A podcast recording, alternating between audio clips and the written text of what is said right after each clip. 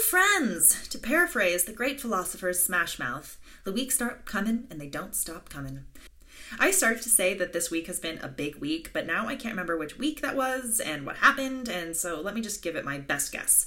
The social media accounts are up and running thanks to Eleanor Hobson, our marketing and media manager. You can follow those for updates as well as fun at That Do It For You, both on Instagram and Twitter. This week, we launched the Patreon. Patreon makes it easy to support the pod, and if you become a patron, you gain access to lots of fun extras, such as exclusive episode art, early access to episodes, bonus content, and even the opportunity to guest on an episode. I know things are incredibly difficult right now, and there is no pressure to donate. But if you are wanting an able, you can head over to patreon.com slash thatdoitforyoupod and become a patron today.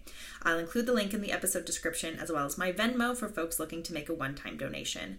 Uh, this week, I'd like to thank Eric Solis, Angela Hernandez, Emily Hawks for their donations, and I'm extremely honored to thank Krista Umberfirth, Hannah Grierson, Grace Kent, Dante Topo, and Chandler Thomas for becoming our first patrons on Patreon. I'm truly humbled by your support, and I couldn't be more excited to have you as part of the team. Uh, one last thing this episode was recorded remotely. I'm not going to lie to you all, it sounds really rough. I'm hoping to be able to afford a new mic and sound equipment soon. I just wanted to warn y'all and let you know that it's crunchy, and hopefully, as I get better at this, things will smooth out and sound better in the future. Thank you all for your patience and understanding. And now, without further ado, that do it for you, episode 6 Air Bent My Breath Away with Carlos and Trujillo and Hannah Berg. Hello, and welcome to That Do It For You, a sexual awakenings podcast about why we're like this. I'm Aurelia Grierson, and every episode I interview a guest about the media that made them horny for the first time and how and if they carry that with them today. This is a sex positive podcast with swear words and mentions of characters I do not own. Okay, I'm doing it now. Okay, we are recording. Hello and welcome to That Do It For You, the Sexual Awakenings podcast, where we ask tough questions like, why am I like this? I am here today in quarantine, but we're not going to talk about that. I have two special guests, Hannah Berg and Carlos and Trujillo. Say hi, guys. Hi.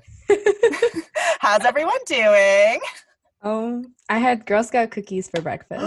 So, mhm. What kind? I had the Thin Mints. I like, a whole sleeve. How to start the day? I think it's the breakfast of champions. Carlos, how are you doing? I had a ton of Little Caesars pizza and some SSRIs, so we're good. We're golden. Amazing. this is the second episode recorded in 2020, sort of the season two of That Do It For You. Uh, Hannah, how do we know each other? Um, what a good question. I don't know how we met. I don't remember meeting you, but we've worked on several shows together and then Like- somehow became like the bestest of like friends. I don't even I don't remember meeting you either. I don't remember the transition between me being your assistant director to us being like very good friends. I don't remember. I don't even remember how. I don't remember how we met. It just feels like you were all of a sudden my assistant director, and we were the best of friends, and we were Yeah. shopping for horse furniture in Yep. Goodwills across the Greater Rogue Valley. Well, Hannah, uh, you are an, a remarkable theater artist, actor, director, writer, all of those things. We're very happy to have you here on the pod. Thank you. Carlos, how do we know each other? Oh, I know exact. Okay, so Oh, we met in Secret Garden originally. Like that was the first time that we met, but we weren't really like we were like acquaintances back then. And I think what really solidified our friendship was Gilgamesh Girl. that's when we started becoming friends, friends? I think that was when we started becoming like friends, friends, and not just like acquaintances that kind of like knew each other and had like the same circle of friends. But like when we like really like became like close friends was when when you were Gilgamesh. Wow. Okay, because I sort of remember that's I think you're right. That's that's true. Uh, but I remember in Secret Garden, I thought you were really funny, and I was pretty intimidated because I was like, "Oh, Oh. Carlos is like really funny and very popular." And What? I had the opposite. Okay, here's why I thought I had no friends in Secret Garden. I thought no one liked me. I thought that I was like isolated from the rest of the cast and that I was so unfunny. So I had a completely different experience. And that's why I thought Gilgamesh was the moment because Gilgamesh was so positive and for Secret Garden I was like so on edge the entire time. Oh no, girl, same. That was like I was that was my first show. I was like very new to the department. I Same. thought it was all very hostile. Krista and Eric were my only friends. But no, but I think it's when you moved in with Eric because then I started hanging out. Yep. Yeah. But you're right. Gilgamesh sounds about right. I would I would like pay so much money to get to go back and do Secret Garden again because Yes. I didn't like you were there. A bunch of people we knew were in that show, and I didn't like know anyone yet. But like, I would love to go back and like be in that show, knowing everyone. Yeah. What a what a great time that would have been. Oh man, that was both of our first show. Yeah. Yeah. Wow. You were playing. uh What was the, Uh, your character's name again? Very racially insensitive character. I was playing the fakir, who is supposed to be Muslim, but for some unknown reason, our director decided to make him Hindu. Uh, and it was all very complex and unnecessarily. Listen, you and Savannah Padilla just uh being like these people are brown. Any kind of brown will do. Any Brown will do. Story of my life. Uh, so yes, uh, Carlos is also a very accomplished theater maker, a playwright, actor, director, all those things. What we do need to talk about, though, is something that brings the three of us together today. Well, more like the two of you. I I got to this a little later in the game, but let's talk about it. Avatar: The Last Airbender. Baby. Oh, da da da da. um, Carlos and I, I think this was the reason why we became very good friends, is because hundred percent. we watched a lot of episodes of Avatar: The Last Airbender together, and turns out we had a crush on the same characters. So, So I I did not watch Avatar when it came out. I was I remember when it came out I was in like 6th or 7th grade and it was very popular with the boys in my class who I didn't like or know how to talk to and it just seemed like a very like oh these boys are watching this anime and I was not gonna I was not gonna engage with that but then I watched it later in life and I was like oh no this is actually the best thing I've ever seen Yeah, literally one of the best TV series one of the best TV period series ever ever. made. ever Yeah. hmm Oh, and y'all boy, watch it when it was coming out or yeah, Yes. yeah, yes. uh huh, yeah. So I was like eight the first season. I was like eight years old, so it came out in like 2005 was like the first air date. I think like I think Mhm. about 2005, and I was eight years old, and I was obsessed with it. And my brother and I watched it. It was like the one thing I could watch with my older brother because he's you know three, four years older than me. And so it was like we were right on that cusp of like still watching animated like Nickelodeon shows, and I loved it. did you love Mhm. it I mean, we would we would play like bending in the backyard. Like I would play course. bending on the um playground. Fully. what was your element what, what did you bend I always wanted to bend water, but in the D and D campaign that Carlos and I are playing right now, um, we, Yeah. it, we based it on our astrological signs. So I am an, an airbender technically. good good that's good I would also play bending, but um, I didn't have any siblings, or really, I, I wasn't allowed to bring friends over, so I would do it by myself with a stick. and I, I would practice bending in my backyard. And I remember it was the first show I was ever like into. Like, literally, I would wait. Like, every Sunday, I think, I would get like in my bed and I would put it on, and I was like hooked on it. I was like, always waiting to see what would come next. i mean it definitely hooks you i think Oh, yeah. something, something that i was so shocked by when i watched it as a grown-up person was it more than any other show i think i've ever seen the character arc and character development is so seamless and It's Oh. so good. It's so It's well paced Incredible. Mm-hmm. It's incredible. I was shocked. I was like, I can't believe this is children's TV because that show, better than Game of Thrones, better than any show I've ever seen, these characters grow and change at a pace and rate that feels believable. Nothing feels shocking. I mean, Mhm. if we're going to talk No. about awakenings, I feel like that Zuko arc. Yes, 100%. The Zuko arc changed my Oh, life. oh, changed my life. Oh, man. Oh, changed man. my life.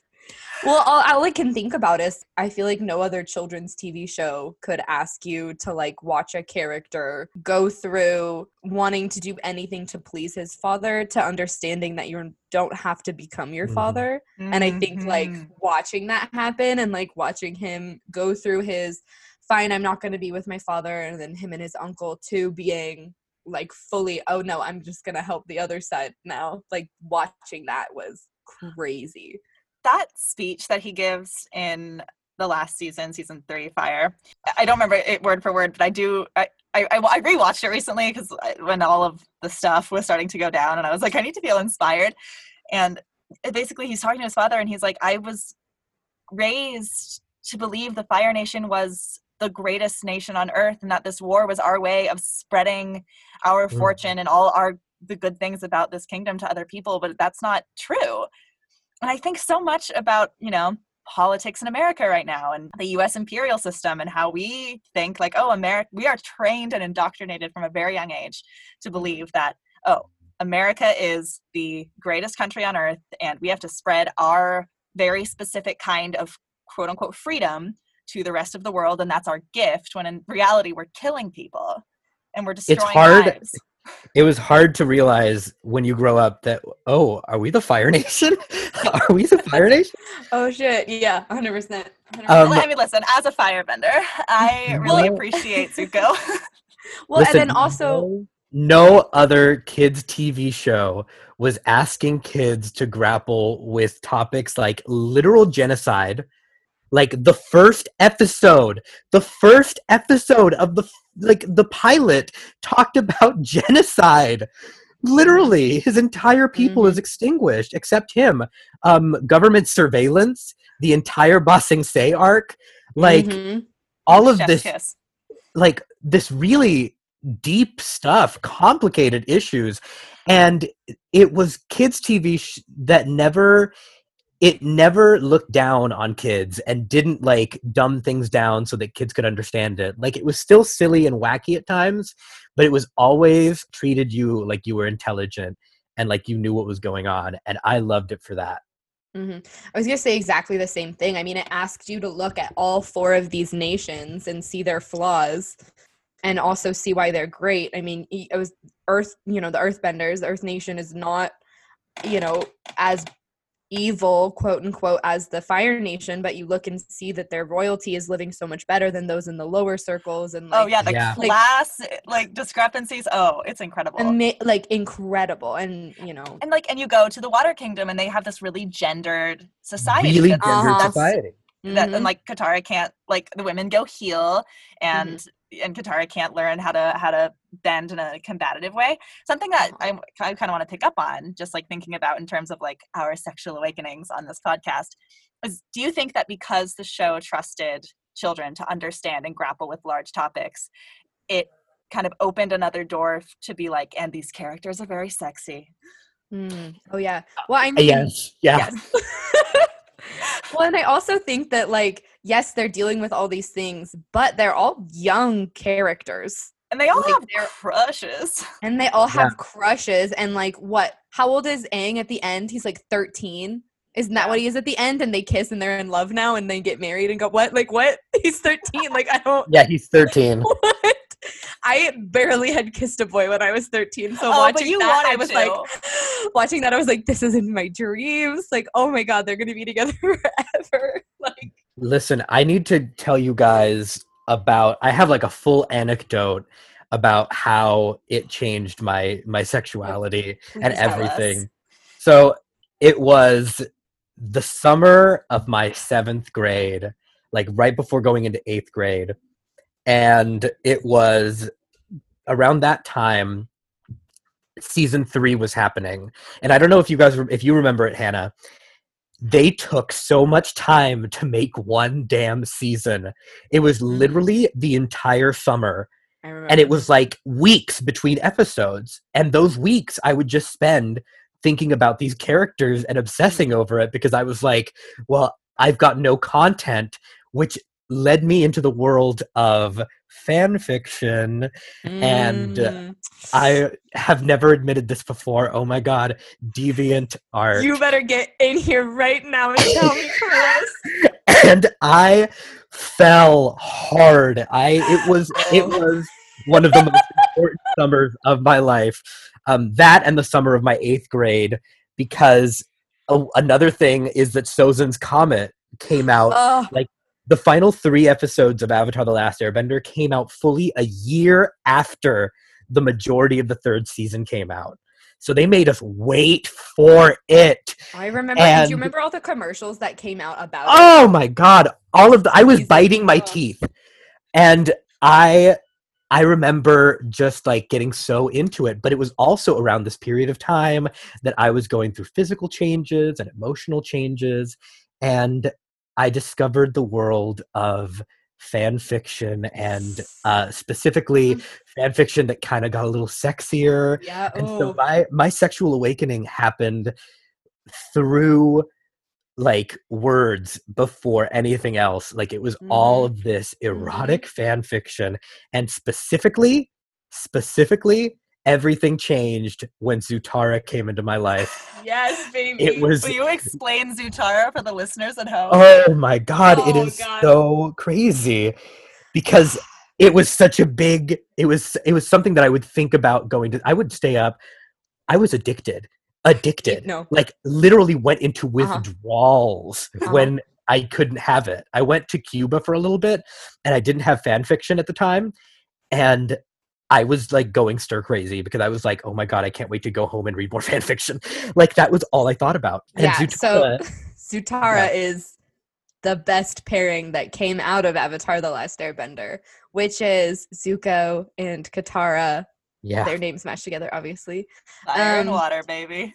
and it all came from that one scene in the cave where Oh no, no, no! We- I disagree with you on that. you just okay I well, let me- this is where this came from me was the scene in the cave where Zuko's like on the edge of becoming a good guy and Katara really is like this is to happen. And um she's like I could heal your eye if you wanted. And Oh my God. and then he betrays them and it's like oh! That's what That that's hurt. what started mine. What what started your Zutara? Okay, I agree. I agree that that was like one of the moments. It's one of the peak moments. But for me, it was all the way back season one. Um, Was it the when- episode with the with the necklace it Is was the the, necklace? episode with the pirates with the necklace when Zuko kidnaps Katara and he ties her to a stake. And Oh, he mm. goes around her and puts the necklace on her neck, and he's like, "I'll save you from pirates," and whispers it in her ear. And she blushes, and from that moment, I was like, "Wow, here we go. This is it. This is the type of guy I'm going to be into." And also, I don't know if you're going to keep this in the podcast, but the bondage thing was hot as fuck. Even back then, I was like, "Ooh, tie me up." Can I can I keep this in the podcast? You can keep that in the podcast. Please. I am not Well- gonna edit that out. And what I found out when I was older, Carlos, I don't know if you knew this also, but the writers did like really consider pairing them together. It's very Which I find- true. So upsetting because they teased I He teased it. yeah they how, really yeah, how did. do how do y'all feel about Aang and Katara? Because you guys are both pretty clearly Ah. Zutara. We're both Team Zutara. Yeah. Listen, you- I no one else saw this, but Carlos and I both just made the most the funniest faces. We both were like, mm, I don't know about that. yeah, they both Uh. rolled their eyes and leaned back in their chairs. well, here's the thing. Here's the thing.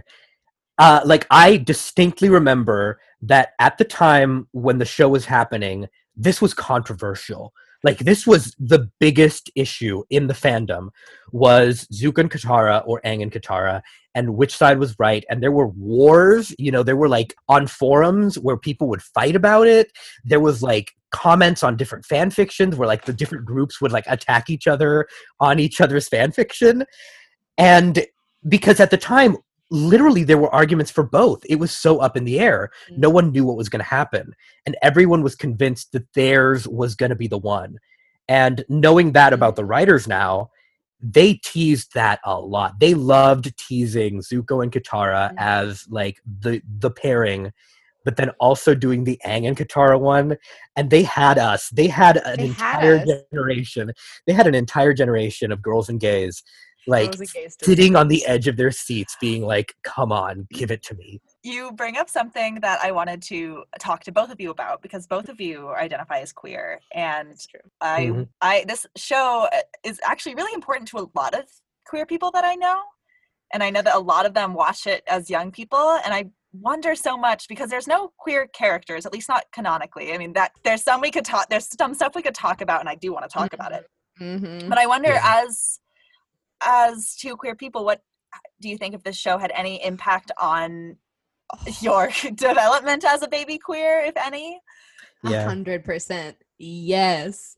Um, I, as a younger female, as I'm sure lots of other queer women feel, is I couldn't tell whether I wanted to like be that person or be with that person. But one of those first times is I don't know if it was when I was first watching it because I was eight, but maybe rewatching episodes. I was obsessed with Suki. I was Suki? obsessed with her. She was Suki's hot. great. She was butch. I was I was in love with her. And looking back now, I'm definitely was in love with her. And I think that also stems from I was attracted to a lot of the men in that show. But now looking at me as an adult, of those men, who would I end up with? You would end up with Sokka for sure. I'd end up with Sokka for sure. Look at all of the guys I've dated; they're all Sokka. your type. Uh, Yeah. my type, and I, I think that that correlates well. oh, it Well, I do- does. I do think that I- I- again, like as watching it as an older person who has already been out for for many years of my life, I was like shocked and surprised by how many just like badass women were in this Mhm. show and how it passes the uh, Bechdel test with flying colors, and they all are so like different and strong and interesting and well written in their own ways. And I, I, mean, I think Toph is gay. That was always something watching it where I was like, oh, Yeah. like Toph is so disinterested in love and romance. Toph is so like focused on her abilities and her skill. She's of the earth. She's like grounded. And then when I found out in Legend of Korra, which we're not going to talk about, that she like had a daughter, and I was like, well, maybe her and her partner just like adopted. but it couldn't Yeah. be because she- the daughter is a bender. But Mhm. I, yeah, I, I, I think there's like such a case for like the Kyoshi warriors alone. There's all those women hanging out on an island learning how to fight. You can't tell. me that Avatar not- Kyoshi, period. Oh, Avatar is Kyoshi was a character. lesbian. There's, Period. you cannot Yeah. tell me that Avatar Kyoshi did not get her pussy et by one of her warriors. Like you One can't hundred no way. percent. tell me There's otherwise. no way. They are yes. I will say for me, I didn't really identify with a lot of the like the the male characters in Avatar the Last Airbender, but it provided so many like female characters that I could identify with that it didn't really matter, which is th- why I think I shipped Zutara so hard Ugh. is because I felt like a Katara and I always had a huge ass crush on Zuko.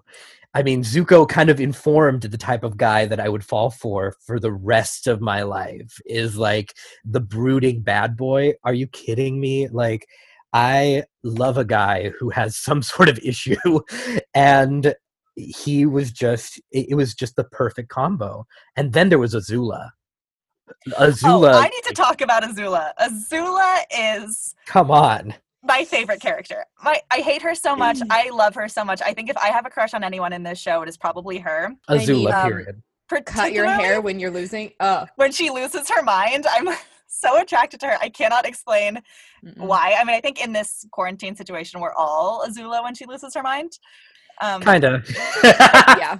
Honestly, Hey, I just I remember the I remember the first time I watched an episode all the way through. It was the first episode of season three. I was at Krista's house. I gotta get Krista on this fucking podcast. I was at Krista's house and that part where Zuko goes into her room and wakes her up and she gets out of bed and she like puts on her her robe and she's like she just has this like very sexy voice and the first thing I asked her was who is this lesbian? who is the power gay Yo. of Avatar: The Last Airbender?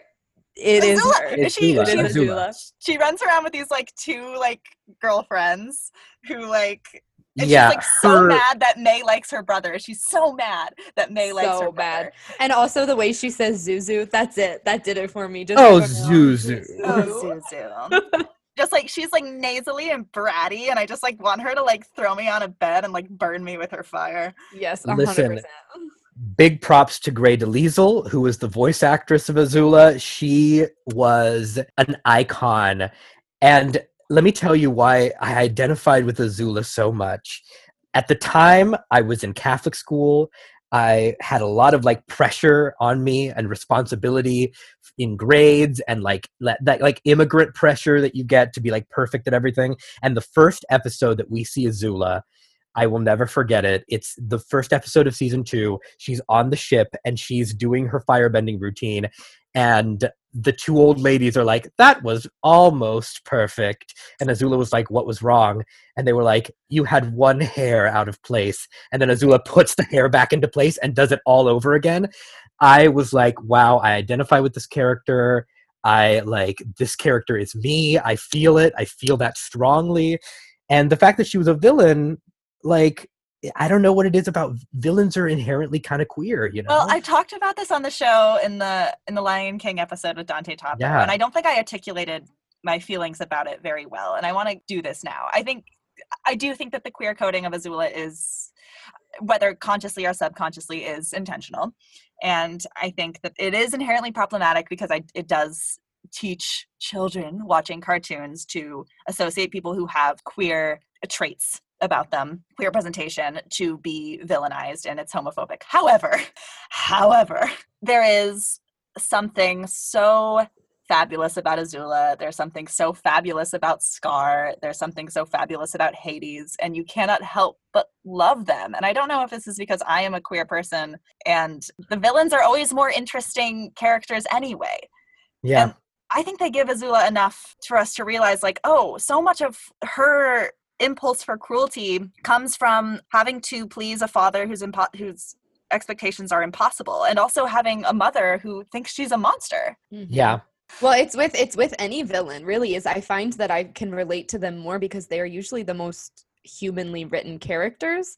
I feel like sometimes our heroes, except for honestly in Avatar: The Last Airbender, they do a really good job of this. But lots, so many heroes in television and movies are um perfect and like have no Mhm. flaws and it's really hard to watch and relate to those characters i feel like Mhm. in this show actually there are lots of characters that are super flawed i mean you watch Aang make a ton of bad decisions even though he is the avatar and supposed to be you know all knowing and the hero of the story but we also you know we get to watch azula and we get to watch um Zuko make these poor decisions that are so incredibly relatable. Of course, you want to please your father. Of course, you want people to like you. Of course, you want to have power and money and be the leader of a world, like a nation. Of course, you do. And it's, mm, you know, My favorite, my favorite episode, besides Tales of Ba Sing Se, which is like unequivocally the best Oh. episode of Avatar ever. it is. But my fa- my second favorite episode is uh when they go to the beach. Uh, I was going to Oh, say yeah. the beach house episode. The And Beach House Azula episode. doesn't know how to talk to boys. Oh my God, Azula does not know how to talk to boys. You're so sharp. Listen, okay. Here's I think that you could write an essay about how the characters in Avatar The Last Airbender deal with the ingrained like sexism and toxic masculinity in their society because everything Azula is is because her father made her that way because mm-hmm. she was his replacement Zuko, you know, and everything Zuko is is because his father wanted him to be like this perfect Fire Lord child, you know, and it's it's all about like parental trauma. And Toph, in the same way, has a, a very similar backstory. Same Mm. with like like the big thing that I took away from Avatar: The Last Airbender was all of these heroes come from really imperfect families mm-hmm. and they show a wide range of families you know? Like some characters are orphaned some characters lost one parent some characters lost both some par- characters come from a non-traditional family structure like Aang who was raised by monks his entire life and they're all dealing with that as these kids sort of struggling with all of that like stuff and you actively see them grow and like experience puberty through the series and i think that's why it was so why we all connected to it so strongly. Mhm, mhm. I think there is something yeah to, to piggyback off of that there's something about not only its portrayal of of women that the show does so well but i think it does a really good job of, of showing a wide variety of masculinities you have and one of my favorites of those is uncle iroh and i'm not gonna Mm. lie i've tweeted about this before but if we're gonna talk about sexual awakenings let's talk about jacked iroh for a second he comes Oh out of that God. prison. Oh, ready.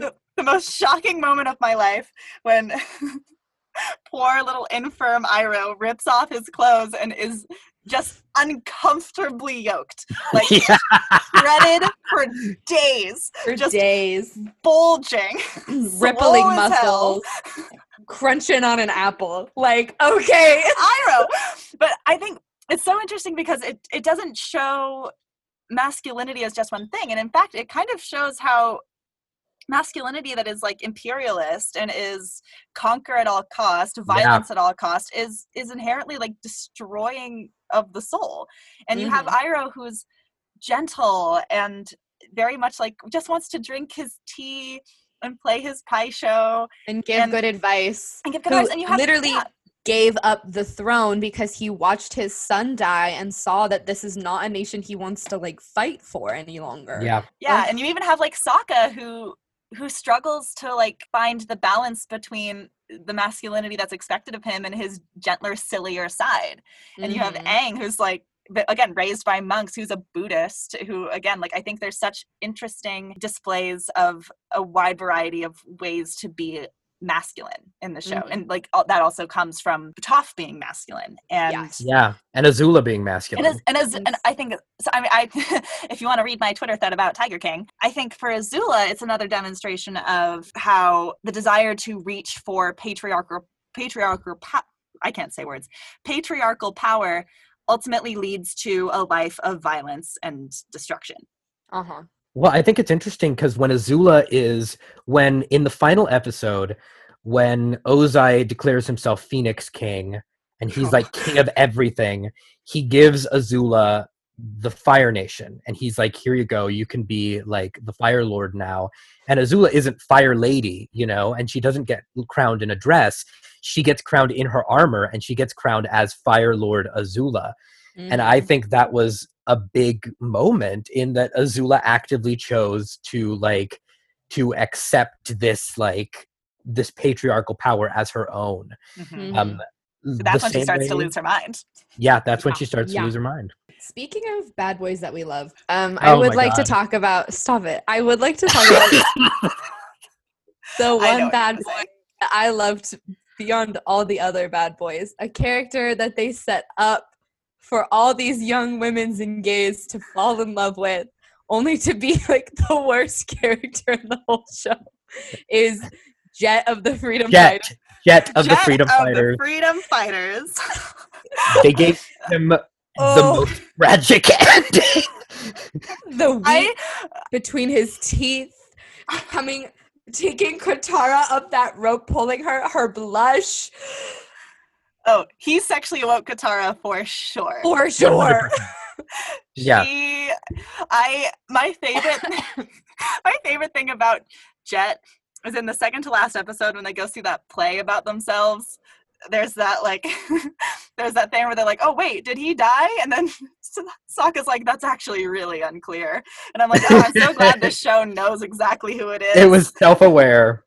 Um let me tell you another little like little tidbit which is um when I was discovering out my own sexuality and realizing the underlying gayness there, Avatar the Last Airbender was one of those because I already had discovered, you know, Zutara and all of this.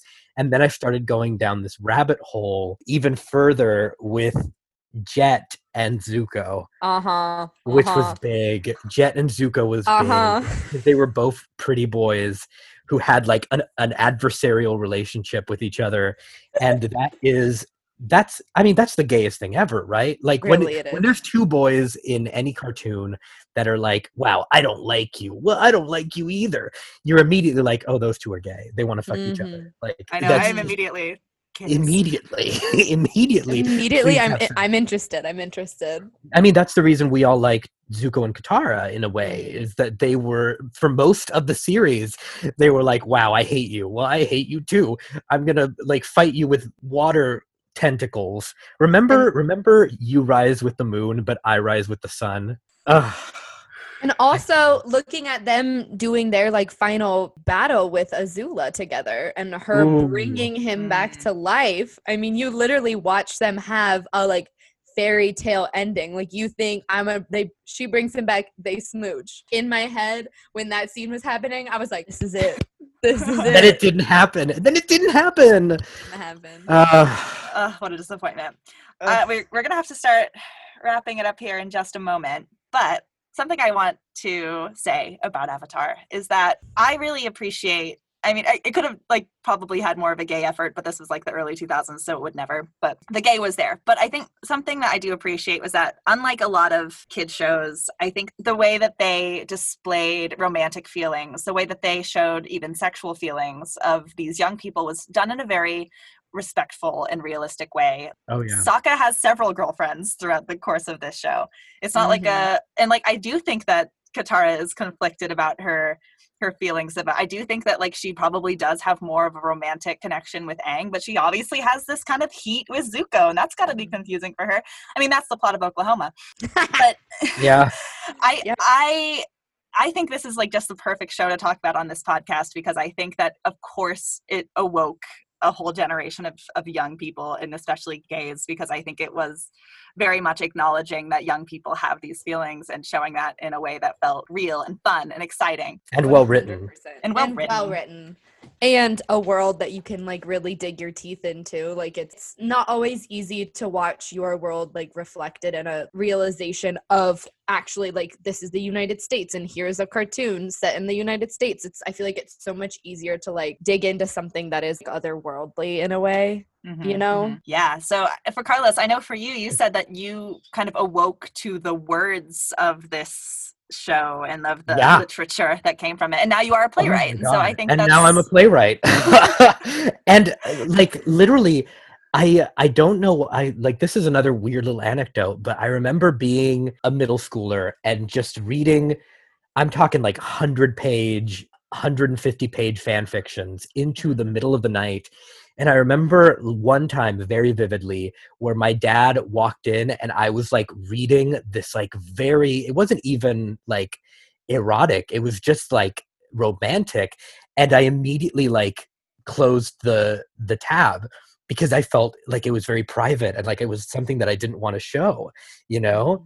Like Mhm. that me reading that fan fiction, I felt like some weird shame about it because it was so like it felt so freeing when I was doing it that I relegated it to like midnight and like three o'clock and Mhm. four o'clock at night because it was like this is my thing and this is very like personal to me and i think there's a reason that we keep coming back to this one series you know like it Mhm. holds up and like hannah alluded to i i run i'm running a campaign a d&d campaign set in the world of avatar the last airbender i've written fan fiction for avatar the last airbender Yeah, let's uh, take a moment here. If you pledge to the Patreon uh, at a certain level, you will gain access to a recording that we will make in the coming weeks of y'all's fanfic. yeah huh? Mm-hmm. So something I mean, honestly, really, you should pay money because Carlos and I will also come back on and we will just exclusively talk about fan fiction because there is Yeah. so much to be said for specifically the two of us about fan fiction because I have a lot to say on just all of it. It's well, Hannah, I important. was going to say fan fiction is important fan fiction is important. Hannah, I was going to say I think also I can see echoes of of this story of this show in in your taste as a theater maker and as a writer as well. You do Oh. enjoy things with a bit of a like a, a fantasy edge, and I think this Uh-huh. is a fun fantasy because it's not white. yeah It's the best fantasy because it's not white. And yet, when they made a movie, Oh, we're not going to talk about that. we, we don't talk about that that didn't We're gonna talk happen about that. Looking forward to the uh to the Netflix reboot if that ever happens. I but, uh, I mean, the stuff I've read about it, it sounds like it's gonna be fucking awesome. So I can't wait. Yeah. Wait. All right. So where can our listeners find you on the socials if you want to be found? Um, you can find me everywhere at Hannah Elberg. Amazing, Mhm. Carlos. hmm You can find me on Instagram at Carlos Deserves a Drink. I know. and you can also find me on Twitter at Carolus Cubanus. Amazing. Well, my friends, this has been such an incredible journey. Did it do it for you? It Did did, it it for me, hun. It did it for me. Talking to you always does it for me, though. oh, Hannah. well, stay well, stay safe, stay horny. Love to you both. I'm going to stop. Love you. Well, that did it for me. Hope that did it for you. Thank you so much for listening. That Do It For You podcast is created, hosted, and edited by Aurelia Gerson to the best of their abilities. The show is produced by Dante Topo and Chandler Parrott Thomas. Our marketing and media manager is Eleanor Hobson, and our visual design is by Margaret Chambers. You can follow the pod at That Do It For You on Twitter and Instagram, and join the Patreon at patreon.com slash That Do It For You pod to join our horny little community.